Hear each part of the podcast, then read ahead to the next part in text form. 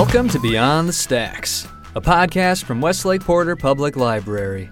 On this show, we aim to spark your curiosity and take you beyond the stacks and inside all that the library has to offer. On this episode, we're going behind the counter to see what makes the heart of the library tick the circulation department. Then, we will once again check in with the two errands as they provide some reader's advisory to get you through those winter blues.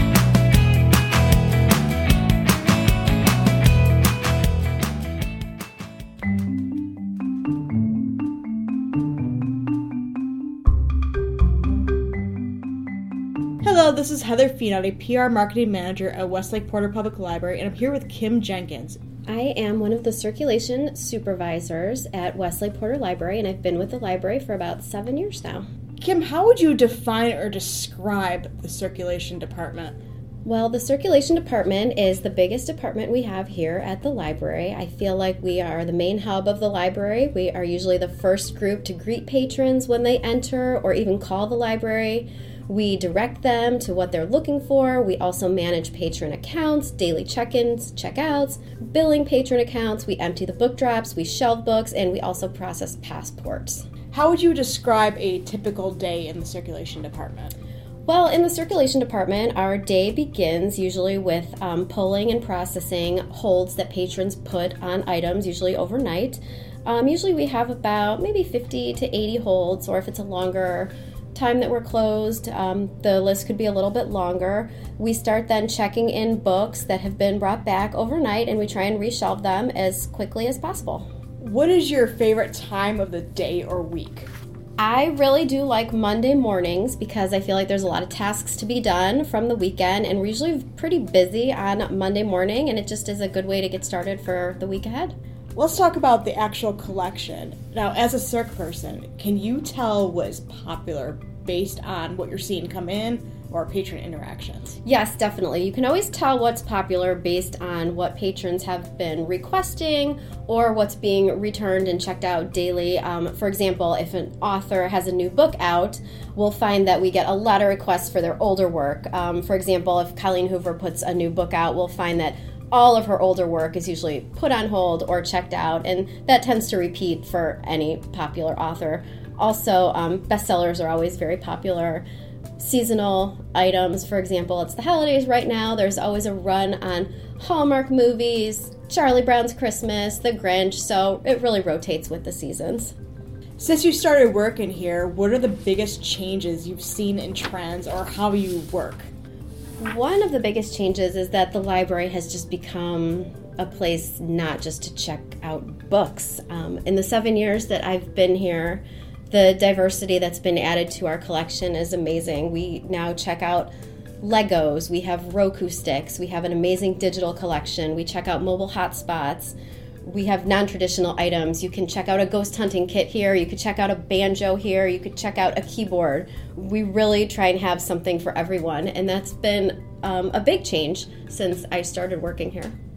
Now let's talk about some of the returns. What are some of the crazy things that you have actually seen come with the returns or how it's returned?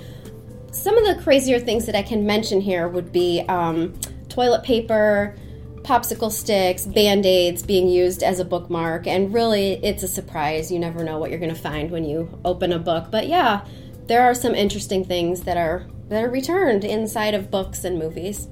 What are some of the most memorable interactions you've had with a patron? Um, you know, it's always fun when you recommend a book or a movie to a patron and they come back and tell you how much they enjoyed it. Um, it's also fun when patrons you get to know them and their kids and they ask about how, how your family's doing or how their family's doing and you really make friendships outside of the work environment. What do you wish patrons knew? Well, there is a lot of work going on behind the scenes, especially in the circ department, and we just want our patrons to know that our goal is for everyone to have a pleasant experience here at the library. Are there any tips you would recommend for patrons? Um, to be patient, we are working with a new computer system right now, and we're sort of getting getting to know that a little bit. So patience and kindness is always a good tip for everyone. What are some of the little tips and tricks that you would recommend to a pat- patron? Like, um, you should put a book on hold um, like this time. Um, well, one thing that patrons might not know is in our catalog you can find um, new items that are coming out. You can put items on hold before they're actually here in the library. So if you know your favorite author has a book coming out this summer, there's a good chance that it's probably in our catalog already for you to put a hold on it. So that way, when summer comes and you want that new book, um, you could be closer to the top of the list instead of waiting until when that book comes out and you might be a little farther down the list. What if I have a hold and I decide I'm not ready for it? We have a great feature and you can suspend your hold. So if your books arrive and you're not quite ready for it, or if you have a lot of books on hold and you know you can't get them all read in that three week checkout period, just give the circulation department a call and we can manage your account for you so that when you're ready for that book, you'll be at the top of the list and it'll be waiting for you without having to go through the whole holds process again. What type of material is really hot right now? Really hot right now. It's those holiday those hallmark movies. Lots of christmas movies hallmark movies. Those are all really popular i'd say probably into the new year. Do you ever see a book that never goes back on the shelf because the holds list or because it's so popular?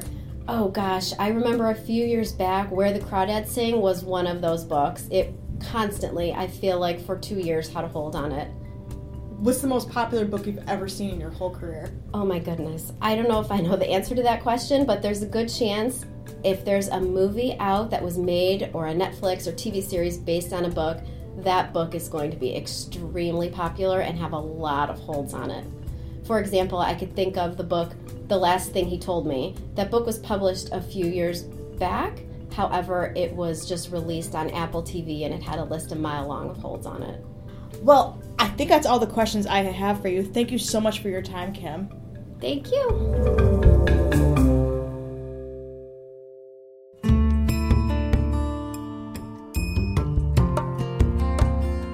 Change can be scary. Starting a new job, trying the pasta primavera instead of the chicken parm, switching from Coke to Pepsi, and searching in your library's new catalog. You're used to clicking in the same place for specific things, and you know where the links to your favorite content is. We get it. But Westlake Porter Public Library took an opportunity to change our library software from an expensive proprietary system to a 21st century technology for libraries. Aspen Discovery is built on an open source platform, which means we will have much more ability to customize and enhance the user experience with our catalog and at a fraction of the cost. We are confident that you will find our new catalog a much friendlier and powerful search experience. I hope to not be starting a new job soon. It's unlikely I will ever try the pasta primavera, and I really don't drink soda. But I am embracing the change to Aspen Discovery, and I hope you will too.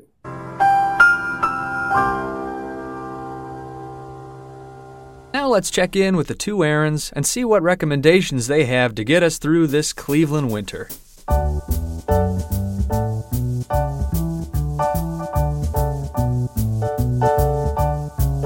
Welcome back to Stump the Librarian with the two Aarons. Uh, I'm Aaron Spears, young adult librarian here at the library. And I'm Erin Manning, Reader's Advisory Librarian.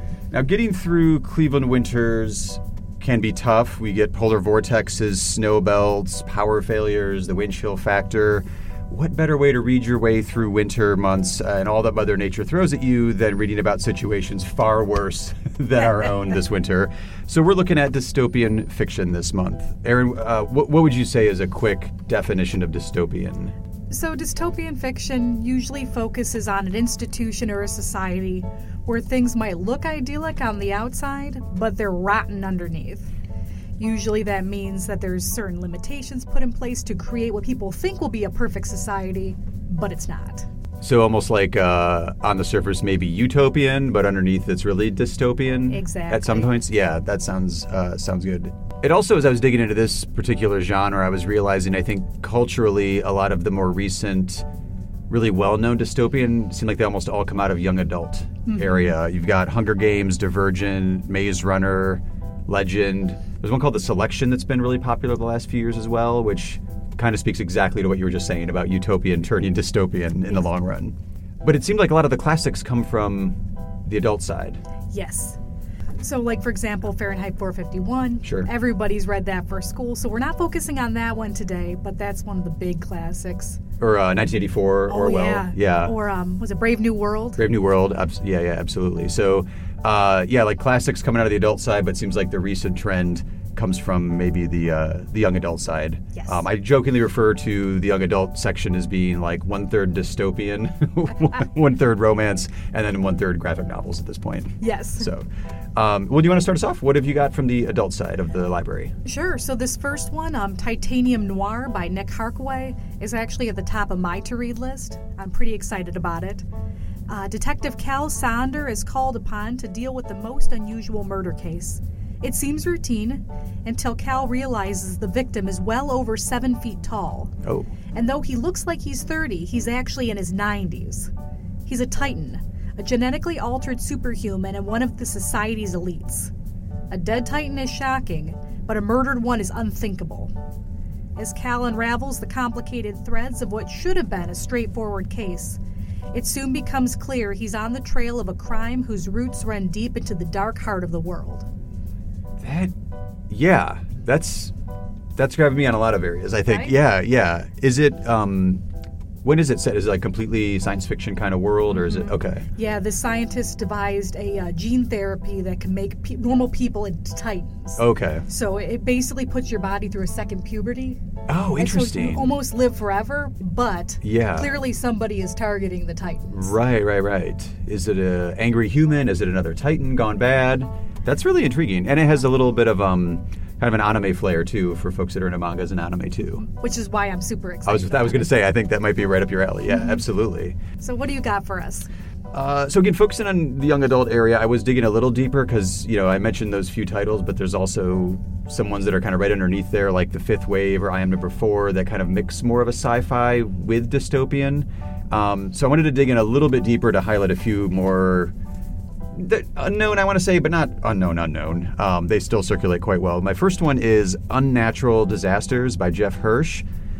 I think from a, if you're reading this from like a teen's perspective, um, like the fears within a like within actual society of Gen Z and Gen Alpha about our world are really highlighted in a lot of these because I feel like they're very attuned to like the ravages of climate change and things like that in a way that maybe other you know those generational markers aren't.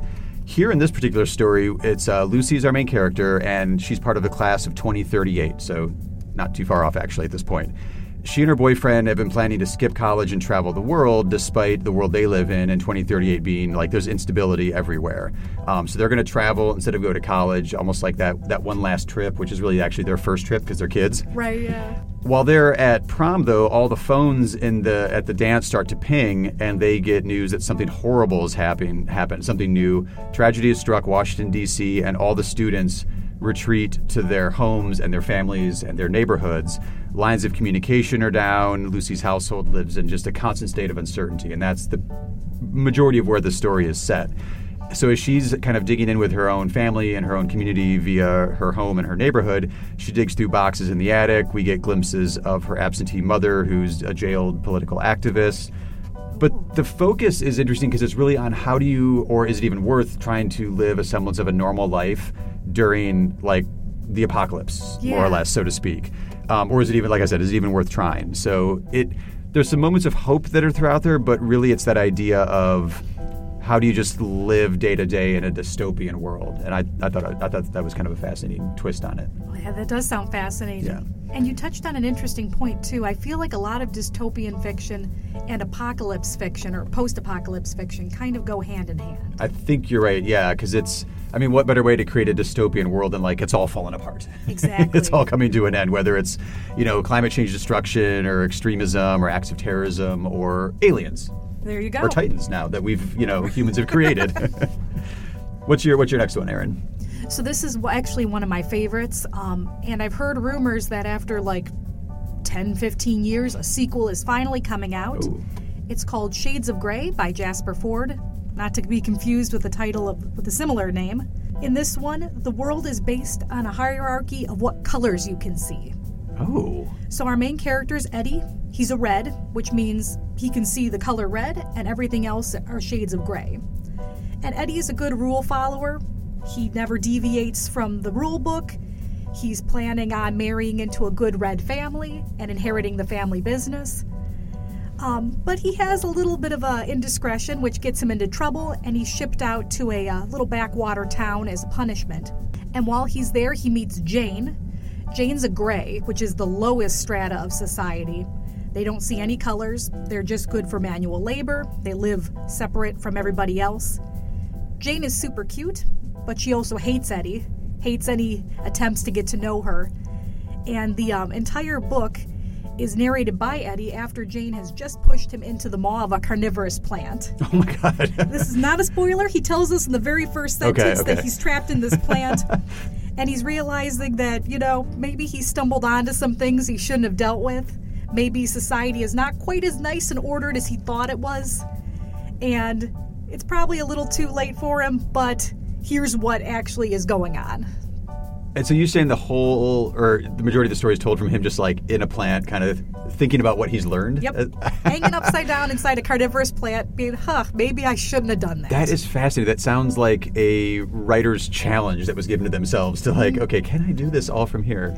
Uh, but also, like, man, the symbolism is kind of perfect without being too on the nose. It sounds like okay. It's a fascinating book. Yeah. Um, it's a lot of layers to it. I've read it multiple times, Mm-hmm. and I'm so excited that there's a sequel coming out.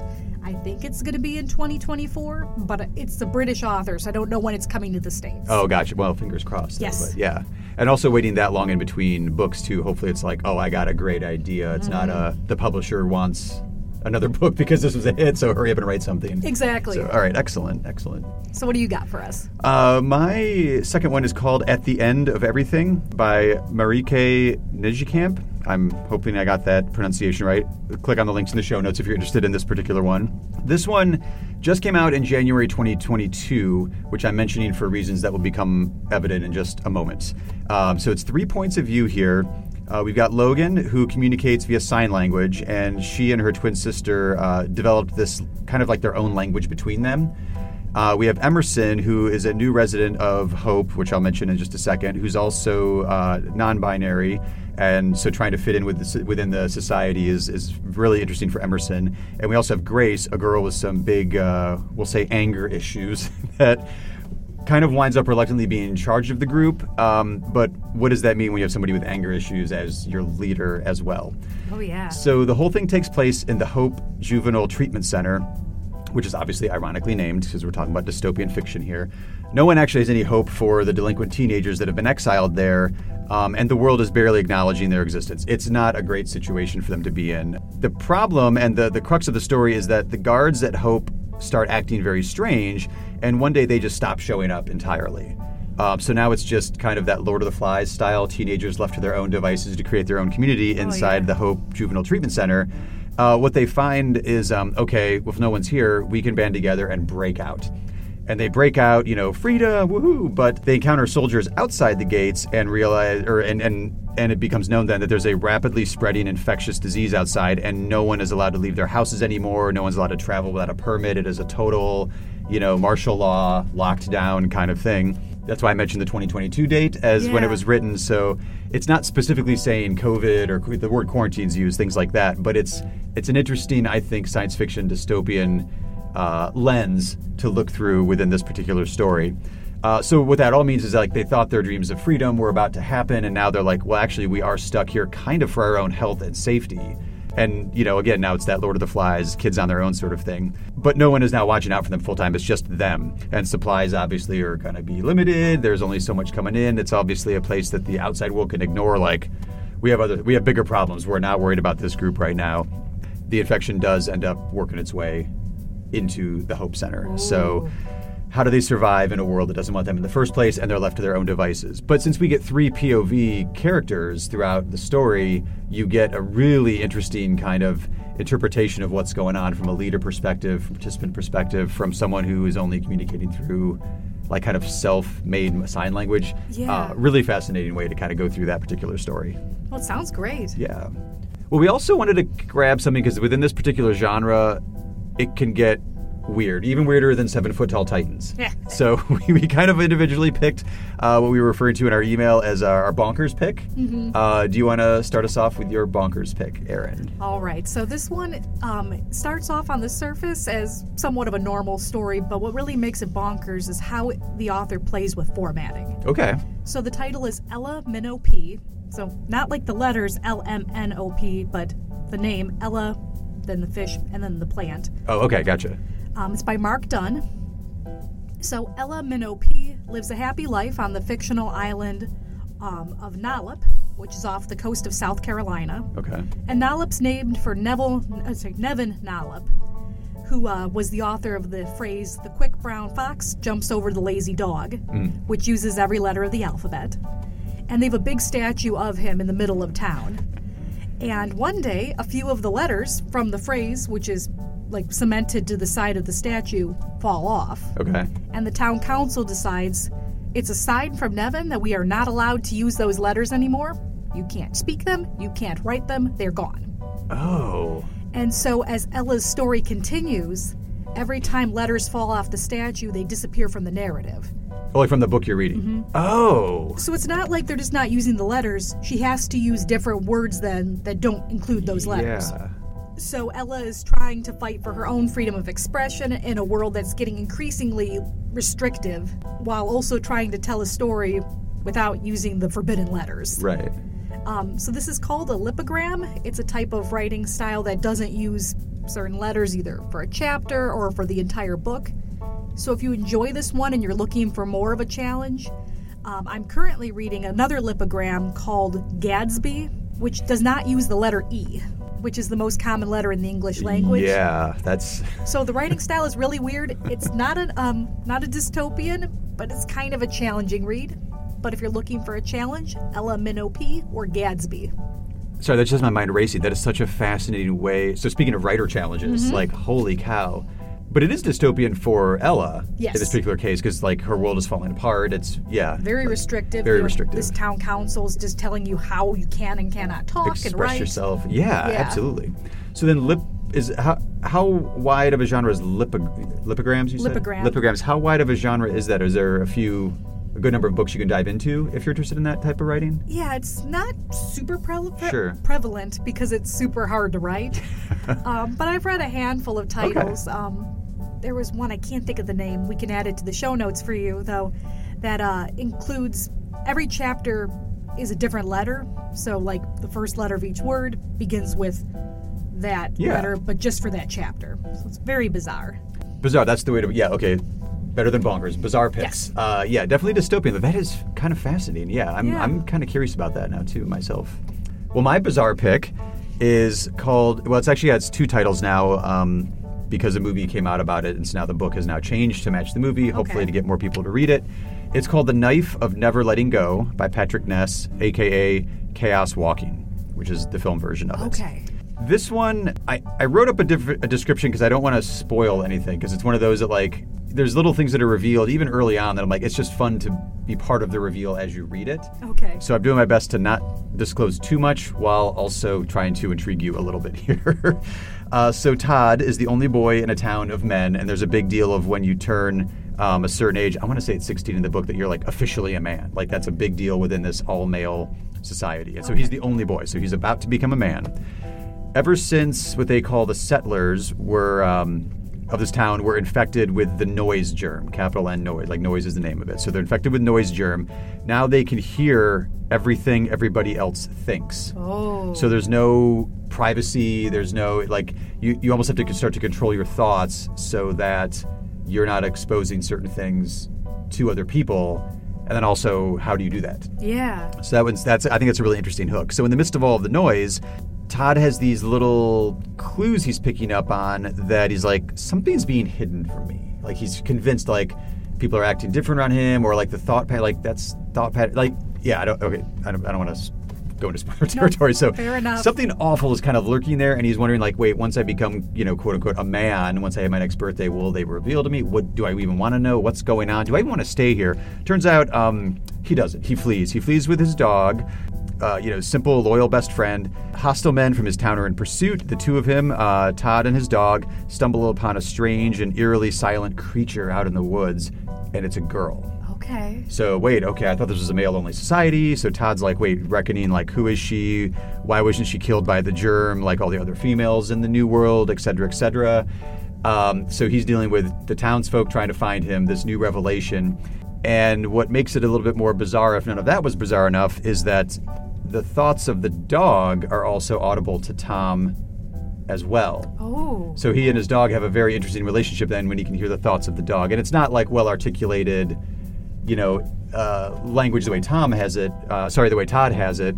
Um, it's communicated the way like short little bursts of like thoughts and instincts the way a dog would be. So he's got himself, uh, a newfound girl, and essentially a talking dog with him for his little apocalyptic journey. Deals with ideas of colonialization, groupthink, dehumanization, loyalty, helplessness, communication. Obviously, there's some sexism when you think all the other gender is completely eradicated, and now you find a girl out in the woods. But it's, I don't know, it's it's remarkably touching in an interesting way, but it's bizarre. I thought Yeah, it sounds fascinating. it did not translate into a good movie. I have to say. Okay. It's a it's a book only kind of story. I think. All right. Yeah. well, hopefully uh, some of those picks are uh, intriguing you. Again, just check out the show notes if you want to do any of those titles, and hopefully they'll help you get through uh, another Cleveland winter as uh, we're dealing with our own. Hopefully, no snow apocalypses, but Exactly. you never know being in Cleveland through the winter. So.